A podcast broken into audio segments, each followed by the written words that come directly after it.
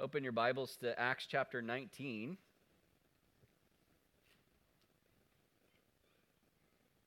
I just feel a real sense of accomplishment each time I get to like say a new chapter in the book of Acts. We are doing it. We are really doing it, people. You're doing it, Peter.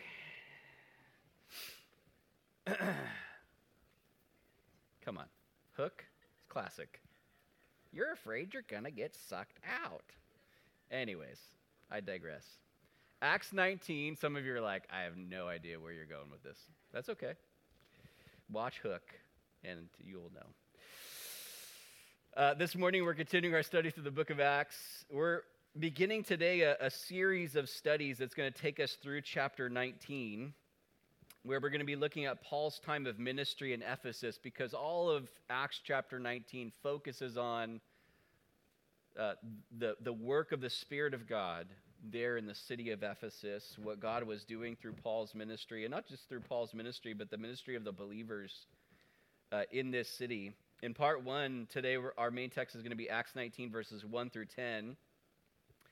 But just for some, some brief context, last week as we uh, finished out chapter 18, we, we studied verses 23 through 28, we saw Paul beginning his third missionary journey. He leaves Syrian Antioch, he begins to head northwest up uh, in order, making his way back across modern day Turkey. He traveled through the areas of Galatia and Phrygia, or as some people call it, Phrygia. It's fine, you can say. You know what? With Bible names, just roll with it. What I found, no one really knows. Most of us are actually mispronouncing it even when we're trying really hard to pronounce things. The Y is actually pronounced more like a U. Um, so, so just, just go, just go with it. So Phrygia, he's making his way through, and as he's doing that, we saw that, that God was making Paul this instrument of strengthening to all the disciples. Everywhere that Paul went, God was making Paul this vessel to build up the body of Christ. Everywhere he went, people were leaving feeling strengthened in the Lord. An amazing work that God was doing in that season of time as Paul was now starting his third missionary journey. And as he's doing that, we start to find there's a guy named Apollos who is, uh, has made his way to Ephesus. He's preaching He's teaching accurately what he knew, but it was incomplete. Aquila and Priscilla have this discernment and they see, you know what, there's something lacking in Apollos' life and ministry. And so they come alongside of him. They take him aside after, after they had heard him preaching in the synagogue. And Aquila and Priscilla are now made a source of strengthening in Apollos' life. They helped equip him to be able to know even more fully about the Lord and be able to minister even more effectively for the Lord. And, and there's this trickle down effect. Paul had ministered to Aquila and Priscilla in his second missionary journey. He left them in Ephesus. Paul is now ministering to these other saints in Galatia and Phrygia. Now Aquila and Priscilla are, are becoming the source of strengthening in this man Apollos' life. And then after that, we see that Apollos begins to be this source of strengthening to the believers in Achaia, the city of Corinth, as he travels over into Achaia. And he greatly helped those who believed by grace and refuted the Jews publicly, testifying that Jesus is the Christ. And so we see this, this emphasis, and we saw this emphasis in our study last week on this kind of ongoing strengthening work. Not, not just that people were leaving feeling strengthened by someone else or strengthened by the Lord, but that that work of strengthening that God was doing in them was then becoming an outflow into other people's lives. It wasn't just staying with them, like, gosh, thank you, Lord, that now I'm strong. Stinks for everyone else that's not quite as strong. Hope they get their act together, Lord, one day. You know, Lord, just bless them, work in them. No, the, these believers were then actively intentionally seeking to minister to one another, to build up others. And just what a great example that is for us, how we need to grab a hold of that in our own lives, because you and I, on any given day, can be the one who's feeling strengthened in the Lord or the person that's feeling like we need to be strengthened. Right? One day we're feeling like, gosh, Lord, you're, you're encouraging me and I'm feeling blessed and you're, you're doing something in my life. And it could be even later that day that you're going, Lord, I'm discouraged and things are hard and I don't know what life's all about. What am I supposed to be doing? And Lord, there's this struggle and I'm feeling, you know, and all of a sudden we're needing to be on the receiving end of that strengthening work. And just knowing that God is wanting to continue that in each of our lives. There's such an amazing picture there for us that we saw in those verses last week. Things that are very much connected to what we're going to see in our study today. And so, with that context in mind, we're now going to read uh, the majority of verse 1 uh, of chapter 19. And so, Acts 19, verse 1, it says, And it happened while Apollos was at Corinth that Paul, having passed through the upper regions, came to Ephesus. Apollos had been in Ephesus. He'd been instructed more accurately about the way of God by Aquila and Priscilla. He'd been equipped more fully to be able to effectively teach and preach God's word, the gospel message.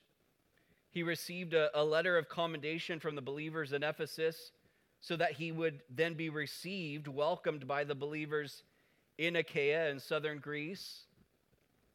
And when he arrived, as we took note of, he, he greatly helped the believers and passionately preached to unbelieving Jews. But now Paul, Apollos is in Corinth.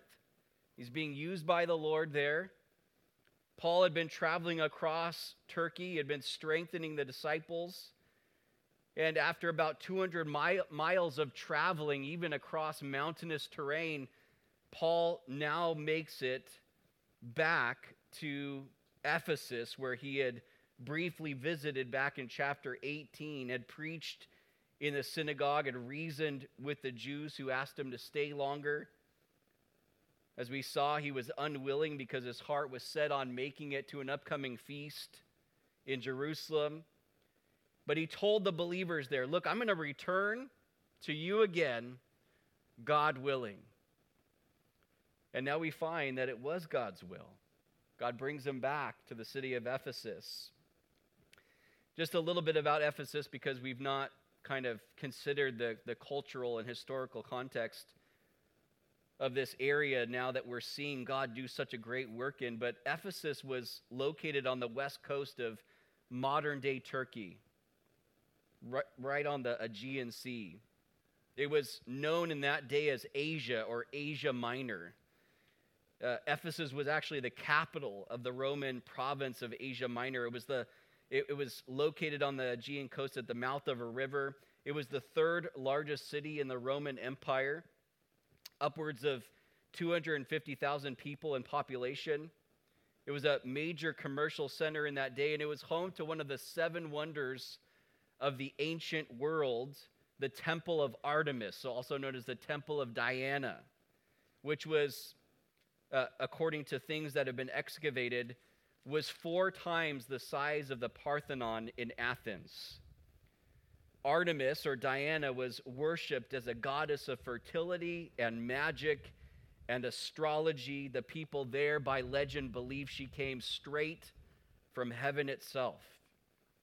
The practice of magic was popular in Ephesus, and because of its popularity, the phrase Ephesian writings was used to, to describe any documents that contained magic formulas and spells.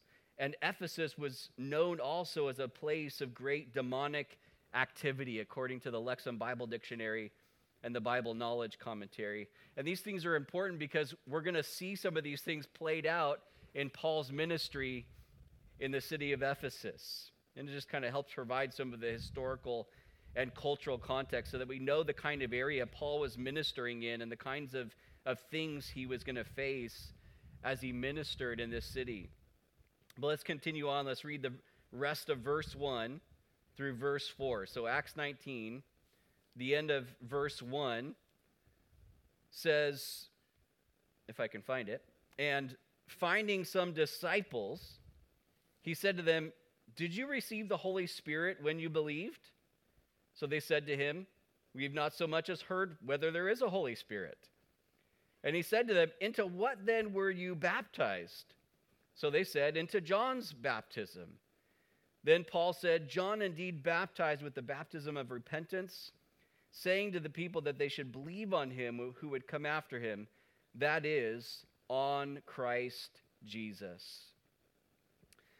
So after Paul makes it back to Ephesus, we find that he found some disciples. But it seems from Paul's question in verse 2 that Paul has this discernment to see that something was missing, something was lacking in their lives spiritually. We don't know what prompted his questions in verses 2 and 3. But Paul first asked them, "Hey guys, did you did you receive the Holy Spirit when you believed?" Is clearly a question motivated by the leading of the Holy Spirit. We don't see Paul asking this question every time he came in contact with somebody. Like it was his standard, like a Romans road sort of thing. Like when he met somebody, hey, did you receive, you know, because he, it, it was specific to this situation. And they responded, We've not so much as heard whether there is a Holy Spirit. And you know, when we first read Paul's questioning, it might strike us a bit odd, but his question helps reveal an area of lack spiritually in the lives of these disciples. Now, there are really great Bible scholars who differ in their perspective of whether these disciples that Paul found were actually saved or not.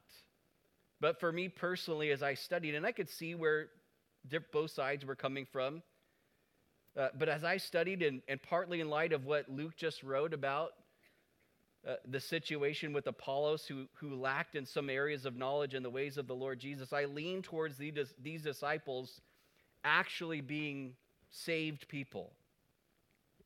We have to take note of the fact that Paul said these disciples had believed and that Paul called them disciples. In fact, whenever we see the term disciple used in the book of Acts, it's always speaking of believers. These disciples had believed, which must have been a belief connected to the person and work of Jesus. Otherwise, Paul's first question would have been Hey, have you repented and believed in Jesus for salvation? And not, Hey, did you receive the Holy Spirit when you believed? Paul's question was, an, was exposing an area of lack spiritually that resulted from them not receiving all that God had for them when it came to the work of the Holy Spirit. If these men are saved, and I lean towards them being saved, Paul's not asking them if they had received the indwelling of the Spirit when they believed, because that would have happened the moment they were saved, the moment they were regenerated, they were born again. No, I believe he's asking if they had received the baptism with the Holy Spirit, if the Holy Spirit came upon them and filled them when they believed. And if you want to dive deeper, if I could give you some homework uh, into what the Bible says about the Holy Spirit, his work in our lives, the gifts that he gives, uh, actually, early on in our study through the book of Acts, we did two, two separate three part studies on the person and work of the Spirit and on the gifts of the Spirit. If you go back and you find them on our website or on our church app, uh, the first three part study is through Acts chapter 1, verses 4 through 11, on Jesus' final teachings and ascension. And then the second three part study which takes you through Acts chapter 2, verses 1 through 13, on the fulfillment of the promise, but kind of six studies there that will help kind of further equip and grow you when it comes to the Holy Spirit. But I wonder if, if maybe what Paul had the discernment to see as he interacted with these men was, was a lack of spiritual power or a lack of the evidence of the agape love of God, the fruit of the Spirit in their lives that then prompted him to ask them this question. And I, and I think, given just how the church has differed on their view of the present work of the Spirit of God in the life of the church, I think if you were to come across someone who was a disciple of Jesus, they were saved, and you asked them this similar question Hey, did you receive the Holy Did you did the Holy Spirit come upon you when you believed? You might get a, a, a lot of different answers. They might just say, I have no idea what you're talking about. Like, I'm kind of freaked out by the Holy Spirit. There are people, because of their past experiences in different church dynamics, where they actually came away from that church experience being freaked out. I, I, if that's the Holy Spirit, I don't know that I want the Holy Spirit upon me because that was crazy. There was crazy stuff going on there. People falling over like they were dying. They're rolling around. They're barking like dogs. There's holy laughter. I mean, there's been a lot of kooky things in the name of the Holy Spirit that have happened in the church over the years. That could leave somebody if they were asked, Did you, did the Spirit of God pour out upon you? If this is what where Paul's sort of going with this, they might go, No thanks. Someone else might go, Yeah, of course. Someone else might go, You know what? I, I don't really know what that means. I've never really heard. For some churches, they kind of bypass some of that because it, they don't want to deal with the potential messiness if people are being filled with the Spirit of God and, and they maybe misuse the gifts of the Spirit, that it might make things really awkward. And so they just don't touch the subject at all. But the only thing that that leaves is maybe what Paul found, which is people that are missing this amazing dynamic of the work of the Spirit of God that, that God has provided for each and every one of us in Christ Jesus. To know what it looks like and, to, and what, it, what it is to, to be someone who walks in that spirit filled, abundant, victorious life. There's some people that claim the name of Christ, they've been saved by the, by the Spirit of God and the grace of God, but they're lacking in any sort of spiritual vibrancy. I just go through my day to day thing. I'm lacking joy. I'm, I'm lacking the love of God. I'm lacking in the fruit of the Spirit. Uh, there, there's not really any spiritual giftings being manifested in my life. Not that those are indicators necessarily of, of being filled with the Spirit, but I, I, I'm, I'm struggling. There's not really any victory. I'm, I'm, I, it's hard for me to just even do simple things that God's word calls me to. And the thing that's missing oftentimes is not, oh, you're not really saved. It's, have you received the outpouring of the Spirit upon your life? Maybe the Spirit of God has sealed you he sealed you for the day of redemption. You've been saved by the blood of Christ. But there's more that God wants to give you and me by His Spirit. That we would not be content with some sort of lesser thing in our relationship with Jesus. Because I don't know about you, I have settled in certain things in my life. I remember feeling so defeated even in seasons of my Christian life because of ongoing sins that I couldn't seem to get away from, that you just settle into this place of like, well, I guess this is just going to be my thing that I deal with for the rest of my life. No, that shouldn't be the thing. God wants us to experience victory. If, if victory wasn't possible for you and me, there'd then, then be some sort of allowance like, well, just do your best.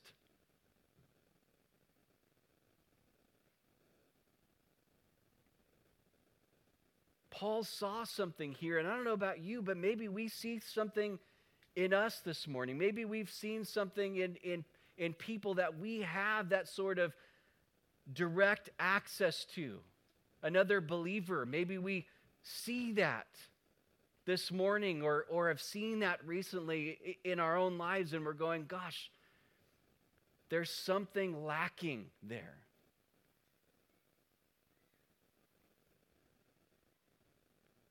That this morning we would see that there's something that can be done about it.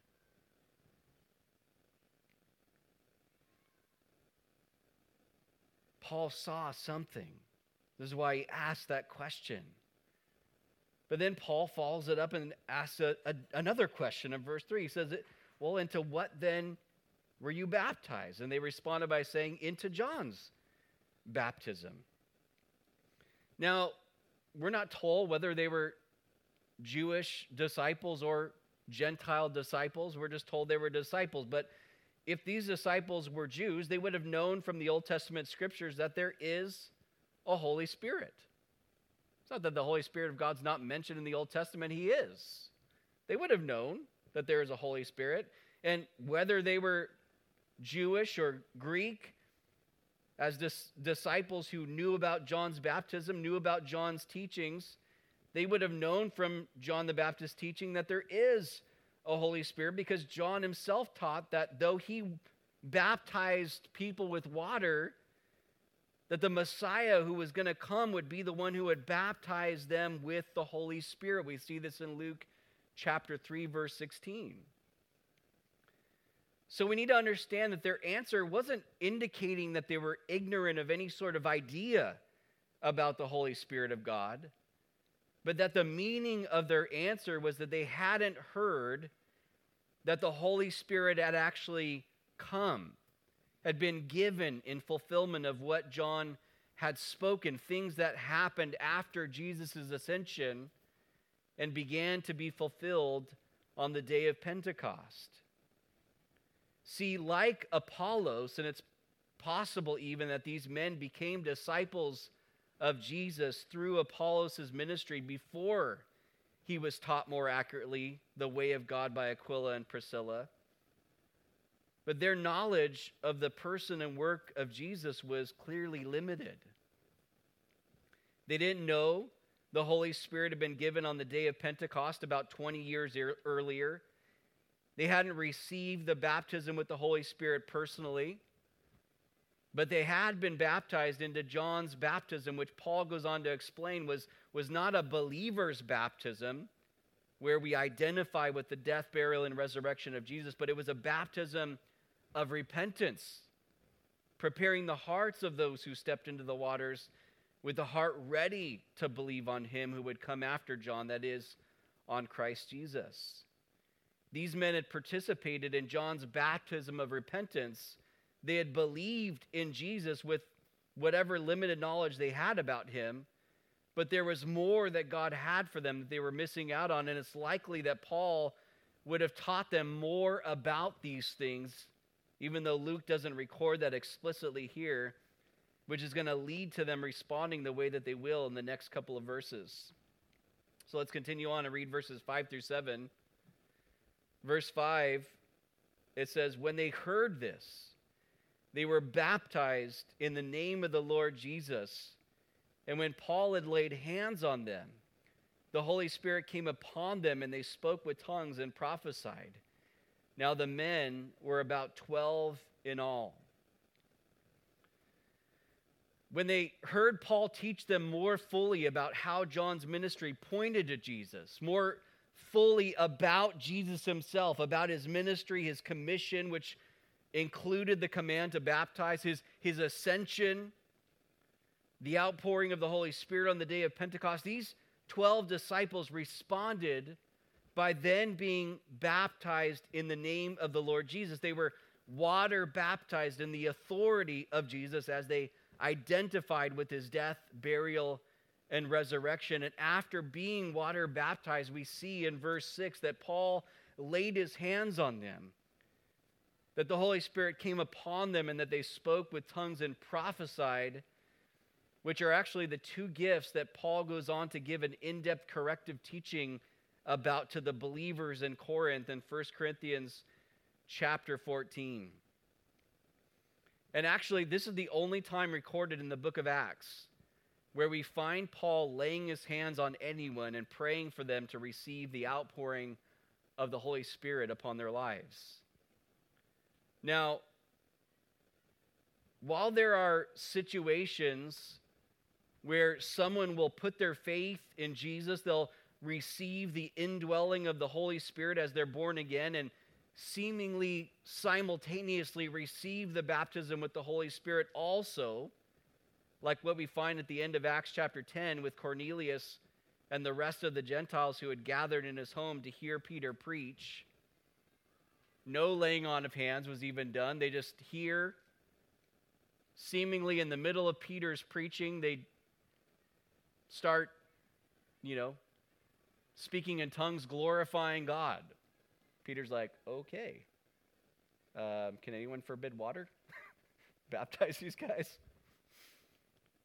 But there have been multiple situations throughout the book of Acts where someone put their faith in Jesus and received the indwelling of the Holy Spirit at the moment of their salvation. But then there being a gap of time where later on they were baptized or, or filled with the Holy Spirit of God. We, we see this with Jesus' apostles who received the indwelling of the Holy Spirit as Jesus breathed on them in John chapter 20, verse 22, but then later received the baptism with the Holy Spirit, the Spirit coming upon them in Acts chapter 2 on the day of Pentecost. But we also see this, or we saw this with the Samaritans who responded in faith to Philip's preaching in Acts chapter 8, where they were saved. They received the indwelling of the Spirit. But then a little later on, Peter and John came. They laid their hands on them, prayed for them to receive the Holy Spirit, which they said had not yet fallen upon any of them, and they received the baptism with the Holy Spirit. Although in that specific instance, there was no spiritual gifts being given or manifested. These 12 disciples were found by Paul to be lacking in something God was wanting to pour out upon them freely. And praise God that he led Paul in the questions he asked and the things that he taught them so that this lack would be revealed and then remedied as they received all God had for them by his Spirit. I like what David Guzik said regarding this section. He said, God always wants us to go deeper. We tend to sip where we could drink deeply. We drink deeply where we could wade in. And we wade in where we could plunge in and swim. Most of us need to be encouraged to go deeper and further into the things of the Holy Spirit. He says if someone doesn't know, or if someone doesn't seem to know if they have the power and presence of the Holy Spirit in their life, it's fair to assume that they don't have it. If you have it, you should know it. And then he quotes Spurgeon, who said, Give a man an electric shock, and I warrant you he will know it. But if he has the Holy Ghost, he will know it much more. Guzik goes on to say, This isn't something to hope about. We can know one can know they are filled with the Holy Spirit. I love that. You know, if any of us are lacking the power and presence of the Holy Spirit in our lives today, we should not be content to stay in that place when God has provided more for us through His Spirit.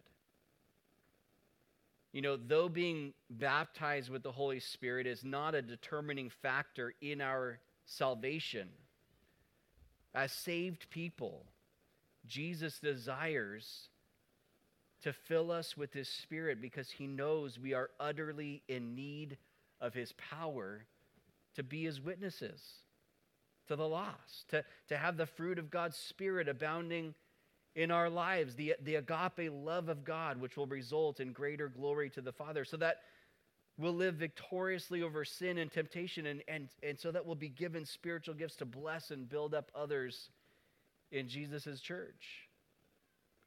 But with that reminder, we have to understand that the greatest indicator of us being filled with the Spirit is not the manifestation of spiritual gifts, even though these disciples spoke in tongues and prophesied here.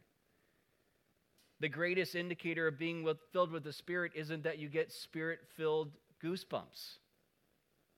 Ooh, I felt it. I felt like I was filled with the Spirit. It's not even about a feeling. The greatest indicator that you and I are being filled with the Spirit of God is actually that the agape love of God is being produced in and through us, which Paul wrote about and elevated in 1 Corinthians chapter 12 verse 31 all the way through the end of 1 Corinthians chapter 13. I'm going to give an opportunity in just a little while for any to stand who would like to have the Holy Spirit come upon them. That word baptize means just to immerse, that we would be immersed in all that the Spirit of God has for us, filling us today. You know, when Paul later wrote to the believers in Ephesus in Ephesians chapter 5, verse 18, he told them that they were to be filled continually with the Spirit. That's actually how it's written in the Greek. That we'd be being filled continually with the Holy Spirit. Not a one time occurrence, but a daily, continual receiving from God. But let's continue on and read verses 8 through 10. Verse 8 And he went into the synagogue and spoke boldly for three months, reasoning and persuading concerning the things of the kingdom of God. But when some were hardened and did not believe, but spoke evil of the way before the multitude, he departed from them and withdrew the disciples, reasoning daily in the school of Tyrannus, the very first Sith Lord mentioned in the Bible. Darth Tyrannus? No. Joke. It's a joke. Just like the hook joke earlier, but that one, anyways. There's no Sith Lord in the Bible. Let's just move on. This continued, verse, verse 10, for two years, so that all who dwelt in Asia heard the word of the Lord Jesus, both Jews and Greeks. After ministering to those disciples, Paul picked things up where he left off in his very short stay there in Ephesus the, at the end of his second missionary journey. And for three months, we're told he continued to go to the synagogue and to speak boldly about Jesus, reasoning and persuading concerning the things of the kingdom of God. Paul had a way of appealing both to the intellect and to the heart of an individual reasoning and persuading them concerning the things of the kingdom. And you can't talk about the things of the kingdom without talking about the king of the kingdom, who is Jesus. There came a point after those three months that some became hardened to what Paul was preaching about Jesus and his kingdom and would not believe, which then turned into some of them speaking evil of the way before the multitude. And because of that, Paul departed, he withdrew the disciples that were with him, and he began reasoning daily in the school of Tyrannus instead. They spoke evil of the way, which is a term used about six times in the book of Acts to refer to Christianity and the Christian message, which is centered on the one who is the way, Jesus Christ. I, I still love that term. I'm of the way. I, I like that.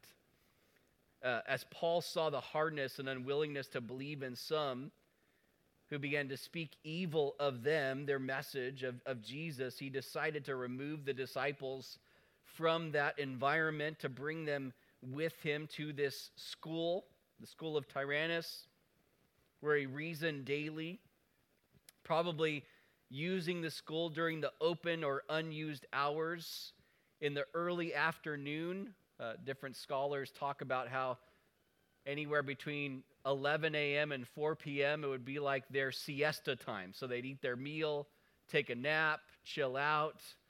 And uh, probably during those hours, Paul used very possibly renting this school so that he could reason. And you know, this school was thought to be a place where Greek philosophy was being taught. It was definitely a pagan environment. And for two years, as we see in verse 10, he reasoned daily, no doubt preaching the gospel to any unsaved people who were around, but definitely more so teaching the believers in Ephesus the word of God so that, so that they would be equipped for the work of ministry, for the edifying of the body of Christ, as he wrote to them later on in Ephesians chapter 4. This was the longest so far that Paul had stayed put in one place in one of his missionary journeys. And we see really the fruit of that decision in verse 10 that all who dwelt in Asia, that region of Asia Minor, heard the word of the Lord Jesus, both Jews and Greeks.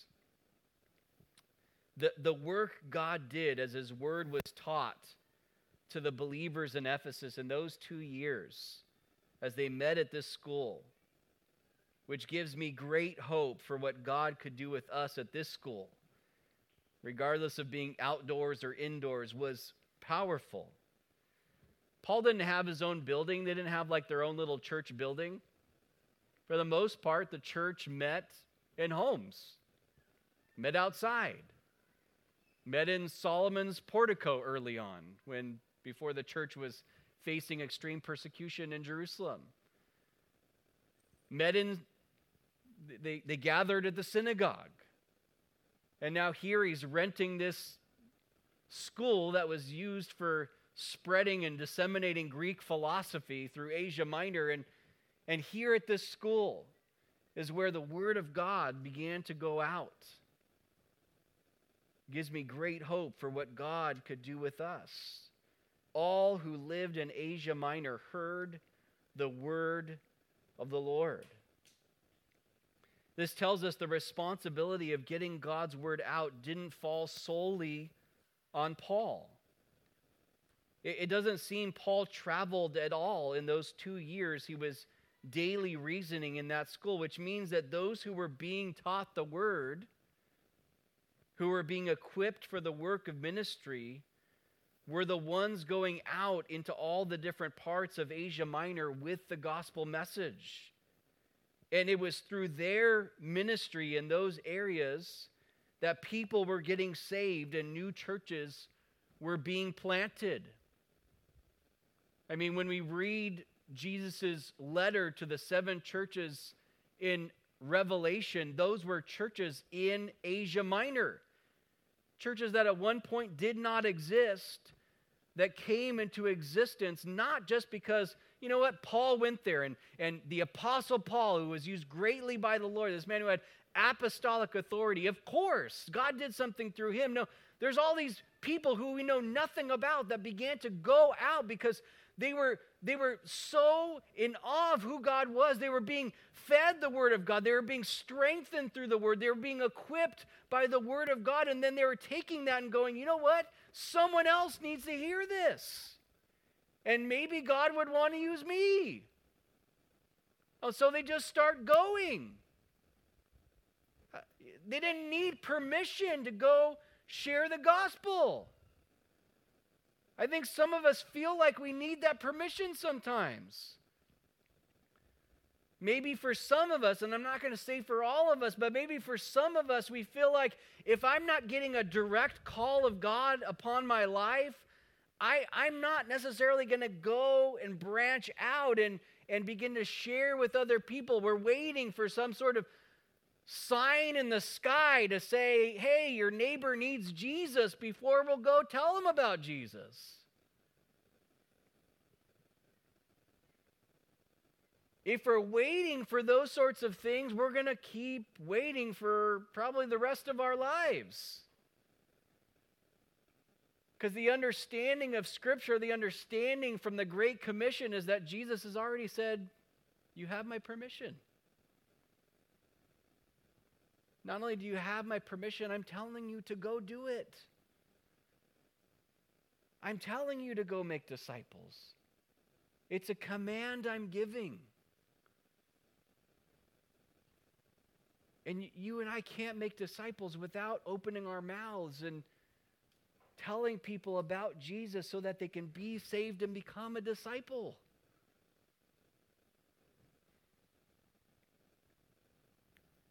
You know, I, I think the letter to the church of Colossae is such a great example of this.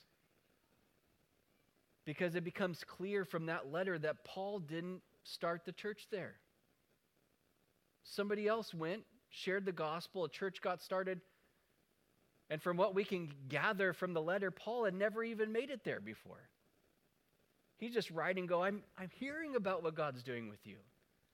I haven't been able to see it with my own eyes, but God's doing amazing things with you guys. I've heard about it, and now, based upon what I've heard, I'm writing to you to encourage you, to strengthen you in the things of the Lord. How many of us that are here today, we're, we've been being equipped? We've had God's word poured into us. We may not feel super eloquent. We may not feel super educated. We may not feel super ready. But I hope we take away today that you're equipped. You've been equipped to minister. And that minister could look like a lot of different things. It could just be a wife doing what a wife is to do in the home. It could be a husband doing what he's to do in the home. It could be just a single person living out their singleness unto the Lord. It could be, you know, a, a, a person in a workplace. It could be someone who's the boss. The, the Lord has us where He has us. He's equipped us how He's equipped us. Not that that equipping is done, but what He's poured in, if it just stays with you, it's not, you're not fulfilling what God has called you to in Christ. What He's poured in is not meant to stay there, it's meant to have an outflow. There's got to be some sort of outlet, or your and my life is going to become stagnant. Stagnant. Going through the motions getting distracted by the things of this world, getting caught up with lesser things, temporal things, missing the, the, the, the, better things, missing the more important things, missing the eternal things, missing those spiritual things that God is wanting to do through your and my life that's always found in relationship to someone else because that's what ministry is. It's not to a thing. It's a lot easier to have our minist- uh, have a, mindset where I'm just doing my thing. You can get on the computer, you're doing your work on the computer. It's it, it's can be it's so much easier than having to interface with another living, breathing person who can rub you all the wrong ways. You don't see eye to eye, you don't agree politically, you don't agree on what you like to eat. They have food allergies that you don't have. Sometimes their breath stinks. Sometimes your breath stinks. Sometimes you have pimples. And all of those things that could deter us from ministry are actually the things that are to drive us deeper in ministry because God's heart is for people. It's for people. Jesus didn't come and then he's just walking around town. He's like, This building is now saved. This cow is now saved. Know, his ministry, like, the building, the building's not causing him any problems. The cow's not causing him any problems. Like, it was people. And people were jacked up to Jesus stabbed him in the back. Religious leaders, as he's casting out demons, he's ministering, they're like, ah, oh, he has Beelzebub. Like, how jacked up is that? The guy's delivering, Jesus delivering people, healing and touching, and they're like, he didn't even wash his hands, that little sinner. It sounds funny, but it's true. Like, these are the sorts of things, like, they just looked to pick Jesus apart. They wanted to find something wrong. And those are the people that Jesus came to minister to. That he came to serve, that he came to lay out, down his life for. And we gain this perspective from Jesus that that's exactly what we're to do now. You and I have been equipped. We're being equipped so that we can minister to others. We can bring the gospel to the lost. We can encourage and build up other believers. Whatever context that looks like.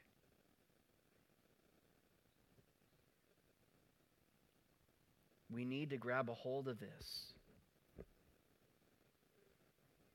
It's not the job solely of a church leader to get the gospel out. It's all of our responsibility. Every single one of us. But this also tells us that God knew what he was doing when by his Spirit he forbade Paul from preaching the word in Asia, back in Acts chapter 16, where Paul wanted to preach the word in Asia, no doubt wanting to go to the city of Ephesus, which is the capital of Asia Minor. And the Spirit of God said, You're not going, it's not happening. Guys, we're not going to understand everything about the Holy Spirit, how He wants to work, what His timing and purposes are. But regardless, things get a lot more simple when we just submit to Him, when we wait upon Him, when we depend fully upon Him and stay in that spot where He can fill us continually with Himself, being those vessels of honor He can pour into and then pour out of onto others. Listen, in order to be the kind of witnesses that Jesus desires us to be at home, with our family members, with our neighbors, and our friends, and in our workplaces, and wherever He places us, and with whoever He puts around us, we need the power of His Spirit. We need the power of His Spirit to represent and reflect Him rightly and to testify about Him effectively. Let me remind us uh, of what Jesus said in Acts chapter 1, verse 8. He's speaking to his disciples there. He said, But you shall receive power when the Holy Spirit has come upon you, and you shall be witnesses to me in Jerusalem and in all Judea and Samaria and to the end of the earth. Guys, we all have our own Jerusalem our, our home, our close circle of friends, our workplace, maybe. We have our Samaria, a little further out, maybe, or with a different people group where we're, maybe we're not as connected. And we all have our ends of the earth. It doesn't mean that God's calling every person to go smuggle Bibles in China. But he has called us to preach his gospel. He has called us to love with the love of God. He's called us to minister in the power of his spirit, to testify about who Jesus is and what he's done. But he's also given us the power to live those things out. And I want to give an opportunity this morning as the worship team comes back up. I want to give an opportunity. Look, if, if you're here and you're going, as, I, as I'm hearing all of this, like I, I, I see a lack, a lack of victory, a lack of that abundant sort of life that I see presented in the New Testament. I'm lacking in power to be a witness. I, am I'm, I'm lacking in the agape love of God.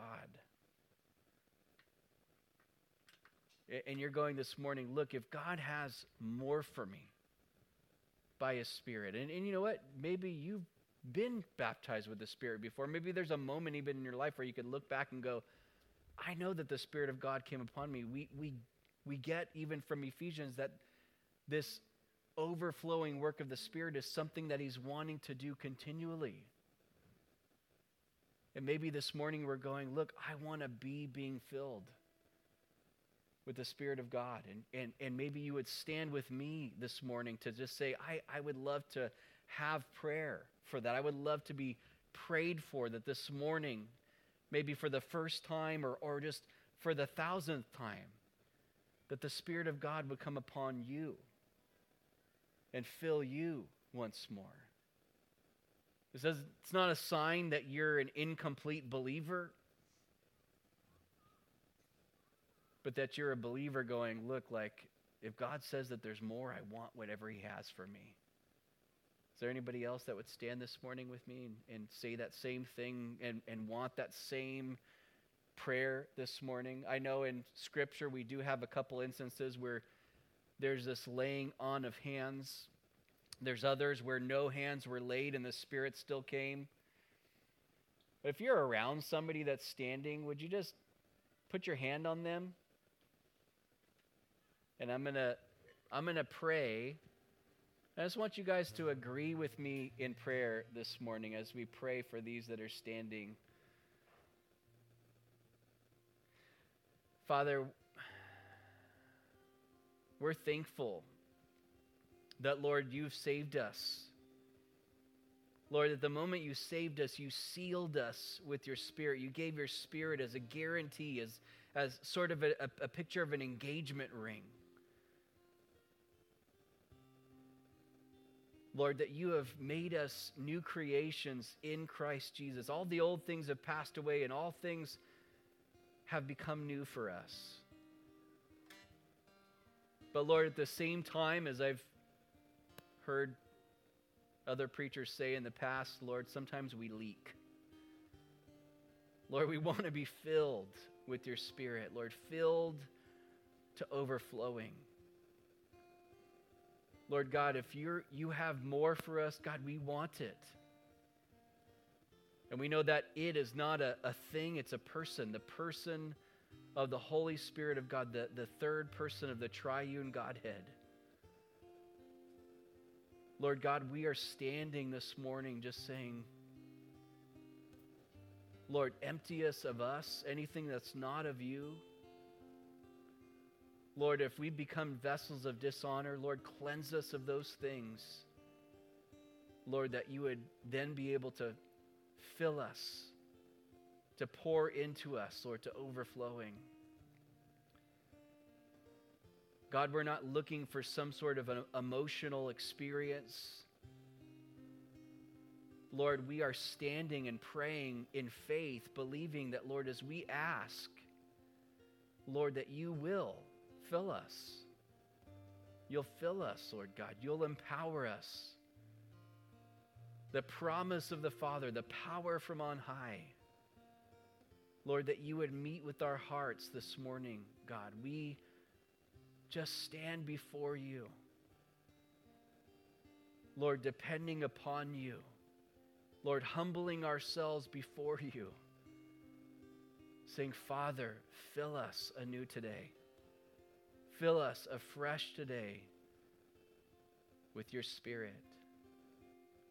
God, would you give us, Lord, power to live for you, to live lives of victory, lives of abundance.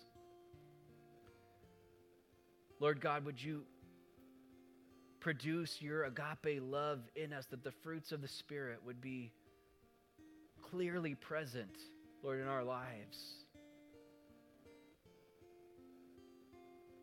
God, would you empower us to be your witnesses? Lord, we need your power. Lord, in order to testify to others about who you are. Lord, you've equipped us. And Lord, with that equipping, Lord, we want to do the work of ministry, but God, we know that in our own strength, we can't do it. Lord, we need your power the giftings of your Spirit, Lord, even this morning, would you give us gifts by your Spirit. Lord, to build up your church, not for us, but for others. Lord, would you manifest those gifts as you will, Lord God? God, fill us, we ask. And we thank you, Father, that, Lord, you give the Holy Spirit to those who ask. And so, Lord, we stand in that confidence, that assurance today. And Lord, we want to go out from this place in the power of your Spirit today. Lord, being sensitive to you, being led by you, being, empowered by you. God, use us for your kingdom and your glory. You guys can sit. Lord, as we just consider your word this morning, Lord, maybe even today there are some who have gathered with us who don't have a personal saving knowledge of you. Maybe they know about you, but they don't actually know you personally. There's never been a moment where they humbled their, themselves and they cried out to you and, and said, I'm a sinner and I, I need to be saved. Look, you and I cannot save ourselves. Salvation is of the Lord. It's only Jesus. And so, as we pray once more, Lord, if there are any here or online who have joined us, God, who don't know you, who haven't had that moment in their own lives of surrendering to you, Lord, where they've repented of their sin, turned away from their sin, and turned to you by faith. Lord, I pray that God, even now, you would be speaking into the depths of their hearts. Lord, that there would be that moment of realization that Jesus, you died on the cross for them to pay for their sin, to take their punishment in order to forgive them, Lord, in order to justify them, to make them righteous in the eyes of the Father. And that Jesus, you rose from the grave, showing, Lord, that you have the power over death, that everything that you said is true. I just encourage any today who that's you. You need to make that decision for Jesus, that in your own heart, you would just say, Jesus, I, I'm a sinner. And Jesus, I need your salvation. Jesus, would you forgive me? Would you cleanse me of all unrighteousness? Would you make me righteous in the eyes of the Father? Would you seal me with your Holy Spirit? and save me. Jesus, I repent of my sin and I turn to you by faith. Jesus, I believe that you will save me by your grace. So, Jesus, come into my life. Make me a new creation in Christ Jesus today. I put my trust in you. And Jesus, fill me with your spirit so that I can live for you. I just encourage you, if you've done that this morning, if you've humbled yourself before the Lord and cried out to Him and made Him your Savior and Lord, the Bible says you will be saved. Lord, we want to respond to your word this morning, God, with songs of praise. Maybe for some, there's some moments here this morning where they just need to be silent before you and, and just maybe there's things that need to be confessed and repented of in their own lives. And, maybe it's not blatant outward sins, maybe it's inward bad attitudes things that need to be changed in their own minds and hearts. God, would you deal with those things this morning? Lord, fill us with your joy and your peace. God, give us great hope in these days. that we would make our lives all about you and your kingdom. And so, God, we thank you. We praise you. We give you our songs now. And as we take communion, Lord, we just, Lord, want you to have your way continually. We pray these things, Father, in Jesus' name. Amen.